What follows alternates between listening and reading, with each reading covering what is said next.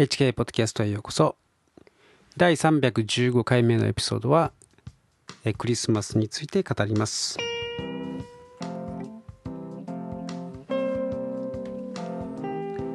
えついに12月に入りました、えー、いかがお過ごしでしょうか。今年もクリスマスの季節がやってきました。クリスマスについてはですねもう毎年語っているので、えもういいよと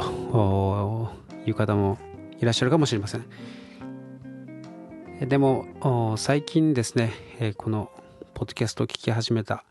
という方もいらっしゃいますので、えしつこいかもしれませんが、えー、お付き合いください。ではですねまず、えクリスマスとは一体何の日でしょうか、まあ、サンタクロースの日とかですね、えいう人はまあいないと思いますけれどもイエス様の誕生を祝う日なんですね。えーまあ、ということは12月25日がイエス様の誕生日であるということではないんですね。イエス様の誕生を、まあ、25日に祝うよという、まあ、そういう日なわけです。もともとはですね、ローマの、ローマ帝国の、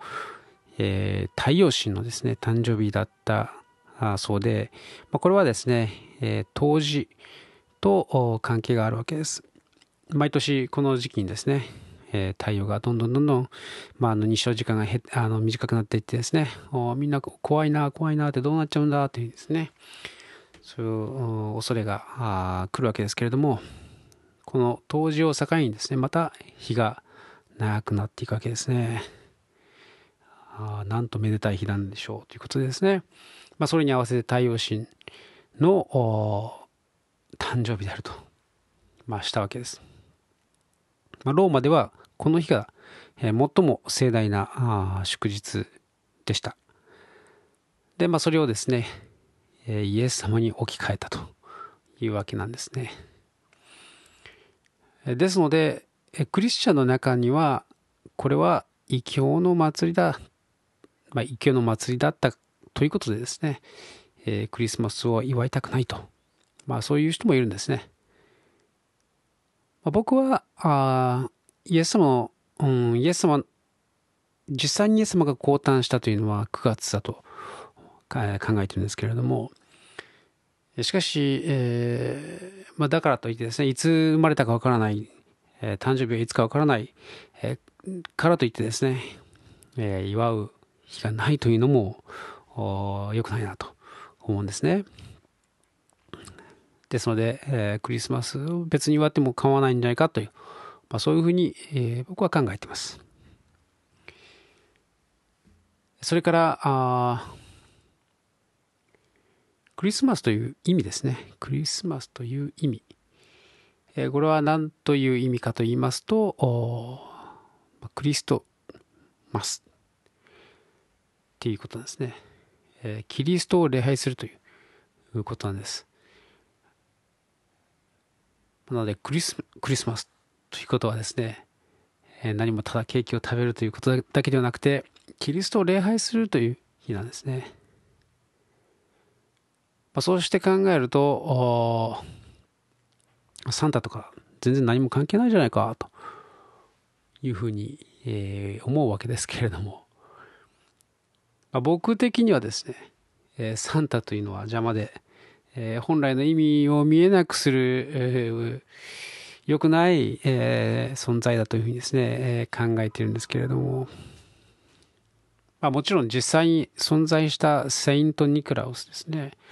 まあ、その人は良い人で、えー、恵まれない子たち、子供たちにプレゼントをあげたりとか、お金をあげたりとか、まあ、そういう話が残っていますので、まあ、僕は彼をけなすつもりはないんですけれど、まあ、あまりにもですね、この商業主義に走っている、えー、また日本の場合ですね、全く本当にイエス様不在の、えー、誕生日パーティーをやっていながら、その主人公をですね、完全無視するという、あまりにもひどい、えー、状態なわけですね。もしあなたが自分の誕生日パーティーを開いてくれると言ってですね、えー、そこの会場に行ってみたら、そこの会場にいる人たちがですね、みんなワイワイ楽しくやっていて、えー、そして自分が行ってもですね、挨拶も何も言わない。ただ、なんか飲みや食えや、楽しくやってるパーティーパーティーメリークリスマスと言ってる。という感じでですね、えー、それは一体何何のパーティーなのかというかですね、もうその本人でしたらもう本当に傷つくと思うんですね。まあ、そういうことを、まあ、やってるわけです。まあ、なので僕はあそういう、なんていうんですかね、祝い方はしたくないなと思うわけです。はい。えー、それからですね、えー、このクリスト、まあ、そのキリスト、えー、というものをですね、多くの人は、えイエス・キリストという名前だと思っていますね。えイエスが名前で、えキリストが、え名字みたいな風にですね、えそういうふうに思ってる人が多いんですね。えそれは違っていて、えイエスが名前であり、えキリストとはタイトルなんですね。まあ、肩書きなわけです。で、キリストとは何か、えー、救い主という意味なんですね。よくメシアとかメサイアとかですね、そういう言葉で救世主というふうに呼ぶのは知ってると思うんですけれども、えー、これはヘブル語で、えー、ユダヤ人の言葉であって、えー、旧約聖書ではメシアなんですね。えー、しかし、新約聖書はギリシャ語で書かれていてですね、えー、クリストとか、えー、キリストが、まあ、そのメシア、救世主となるわけです。まあ、つまり、イエスという救世主、えー、救い主という意味があイエス、キリストということなんですね。はい。では何があ救世主、救い主なのでしょうか。それはあ人類の罪からの救いということなんですね。まあ、罪というと、俺は犯罪者じゃないぞというふうに、えー、嫌な思いをするかもしれませんけれども、しかし英語でもですね、犯罪というのはクライムと言いますね。えー、ここで言う罪というのは sin なんですね。まあ、そういうふうに使い分けてるんですね。まあ、法律とか、まあ、刑法で裁かれる行為を指す、えー、まあ、それも含みますけれども、もっと広い意味でですね、こ心に抱くことも含む、道徳的な意味での両親にですね、背いた行動なども指す、えー、こともあるんですね。まあ、さらにですね、えー、もっと根本的なことを言うと、罪という言葉の、まあ、言語からするとですね、えー、的外れということを意味するそうです。で、神様を信じないとか、自分中心の生き方をすることが罪だと言ってるんですね。で神様がいたとして、神様が全てを作られて、えー、我々は神様の目的に沿って作られ、えー、神様の栄光のために愛の対象として存在しているというふうにですね、まあ、聖書は教えているわけですけれども、その意向にですね、えー、従わないで、え、知らんと言ってですね、神なんていないとか言ってですね、えー、俺は俺の人生を生きるとか言ってですね、俺の力で生きる。それがかっこいいとか言ってですね、まあ、そういうふうにやってる人もいるわけですけれども、まあ、あの、聖書の教える、その人間の姿、あるべき姿あではなくてですね、その原則に立たずに、まあ、自分勝手な自己中心的で神様を認めないという生き方、それがすなわち罪だと。本当に、え根本的なところで言うとそこが一番大きな罪なわけです。まあ罪の本質、えなわけです。的外れなっていうことですね。的外れな生き方ですね。ただし、えー、それもですね、もともと我々のせいでもなかったんですね。えー、元はといえば最初に作られたアダムとイブが神様に反逆して、えー、悪魔に従ってしまったためにですね、えー、人類は呪われてしまいました。えーまあ、今ある不幸というのはですね、元はといえば最初の人間の過ちによるもんなんですね。神様と共に作る、えー、作るじゃない、えー、生きるように作られたあわけですけれども、神様に背いたために、神様と離れてしまいました。まあ、死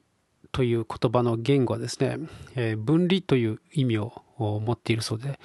えー、ま、まあの、ヘブル語のですね、えー、死というの、あ、ヘブル語だったかなギリシャだったかなギリシャ語、えー、の言語は分離ということを意味するそうで、えー、つまり命の源を創造主であり、すべての父である方からですね、えー、分離してしまった。まあ、それがつまり死んだ状態であると、えいうわけです。まあ、これはですね、その霊肉魂ということをちょっと説明しなければいけないんですけれども、まあ、ちょっとそれはあの、込みた話になるので、ちょっとここでここでは、えー、しませんけれども、えー、まあ、内なる人といえばわかるかもしれません。我々はこの肉体は生きています。あの、魂もですね、生きてますけれども、その内なる人、本当の人が神様と離れていて、ま、それが死んだ状態であると、えー、いうことなんですね。ローマ人への手紙の6章23節というところにはですね、罪から来る報酬は死です。えしかし神のくださる賜物は私たちの主キリストイエスにある永遠の命です。と書いてますね。まあ、罪を犯すと神様と分離するというんですね。しかし神様はプレゼントとしてイエス様による永遠の命をくださったという言ってるわけです。この罪を犯して分離してしてしまった人類はですね、どのように元の関係に戻すか。えー、それは、あの、罪を犯してない人がですね、その罪の刑罰を身代わりに受ける。えー、つまり神様と分離させられてですね、えー、呪われたものとなる。まあ、そういう方法を通して、えー、神様はですね、人間の罪の支払いを完済するという、方法を計画されたということが聖書に、聖書を読むと分かるんですね。まあ、でもですね、あの人間は皆あ生きていればですね、何かしら罪を犯してしまいます。それで神様は一人子、イエス様をですね、えー、地上に送られて、えー、人類の罪の罰を身代わりに背負って十字架の刑をですね、えー、受けてくださったと。そういうことなんですね。で、そこで文字通り肉体は、えー、死んだわけですけれども、しかし肉体の死の前にですね、霊において神様との分離を体験、えー、されていたということが聖書を読むと分かります。でそれこそがですね、裁きだったわけですね。その肉体の死が裁きではなくて、えー、実際は霊の死、神様との分離、えー、それがですね、その裁きのクライマックスだったわけです。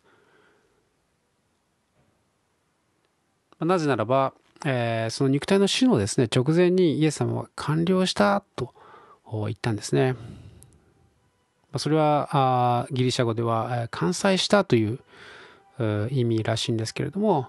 まあ、何を完済したのでしょうか？ということなんですね。それは人間の罪の負債。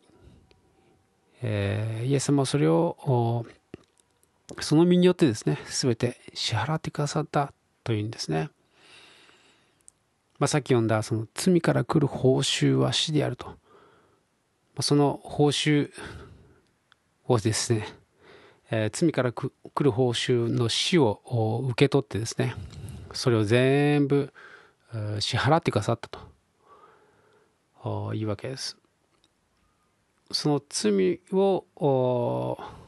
その罪のない人がですね、罪のない正しい、え、清い神様の一人子が支払ってくださった。その命を引き換えにですね、えー、そして肉体は死んで葬られて、えー、しかし3日後によみがえられたんですね。まあ、つまり罪の報酬を支払い切っただけではなくて、えー、肉体の死にまでもですね打ち勝ったということが聖書に書かれています。まあ、それだけでなくてですね、え、復活のイエス様のエピソードがいくつか書かれています。えー、また一度にですね、500人の前に現れたとも書かれてるんですね。で最後は弟子たちの前で、えー、昇天していったというふうに書かれていますけれども、まあ、復活してですね、昇天するまでの間は40日間、えー、現れたり消えたりというのをですね、繰り返したわけです。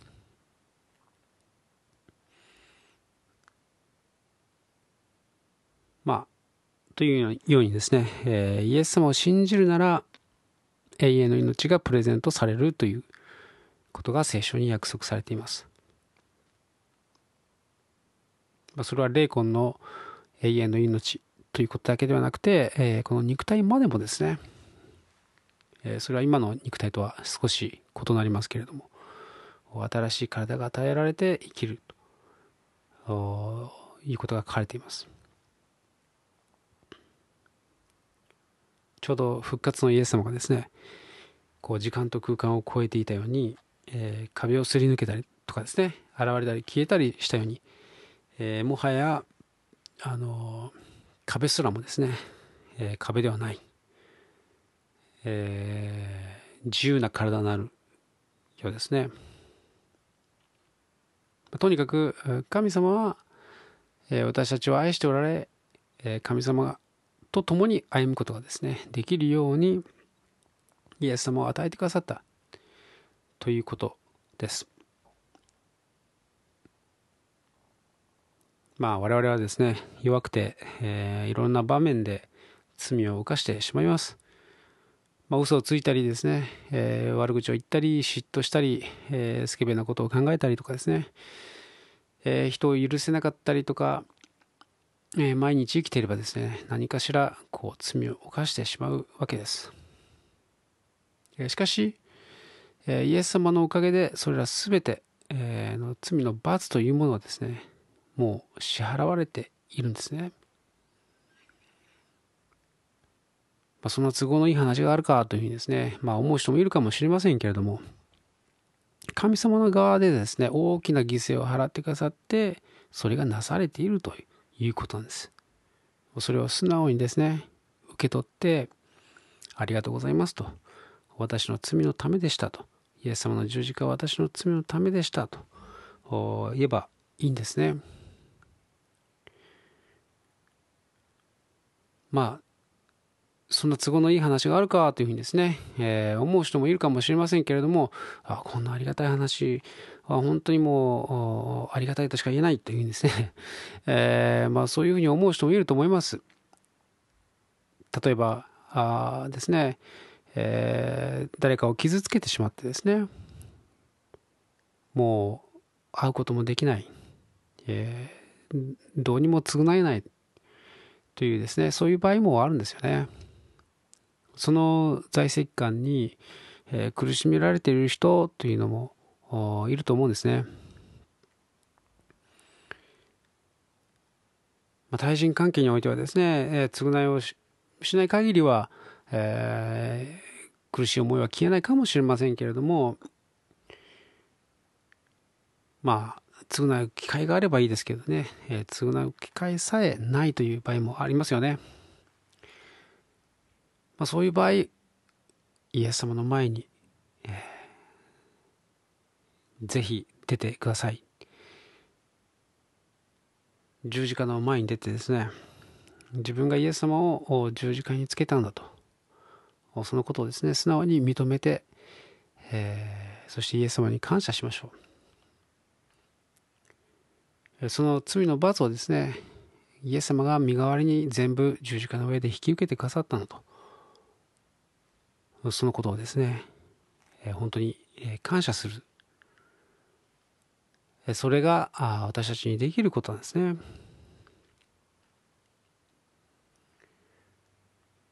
まあ、在籍感に、え、悩む人たちにとって、え、クリスマスこそ希望と慰め、え、の季節なんですね。なぜならその救い主が来られたからです。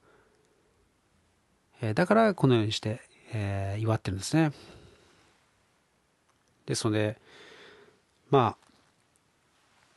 そのさっき話したようなですねその主人公不在の誕生日パーティー、えー、ではなくてですね本当のあるべき、えー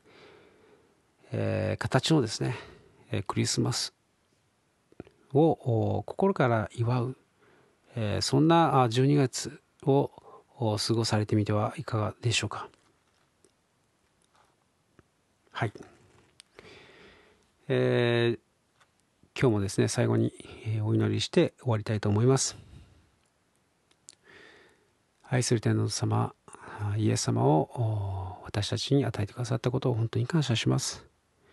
イエス様が私たちの罪を全て引き受けてくださり十字架の上でその全てを支払ってくださったことを信じて感謝します。このクリスマスの時をイエス様のことをまた天のお父様のことをまず第一に考え感謝しつつ過ごすことができますようにこのエピソードを聞いてくださったお一人お一人を祝福します。感謝してイエス様の皆によってお祈りします。アメン。最後まで聞いてくださってありがとうございました。ではまた来週お会いしましょう。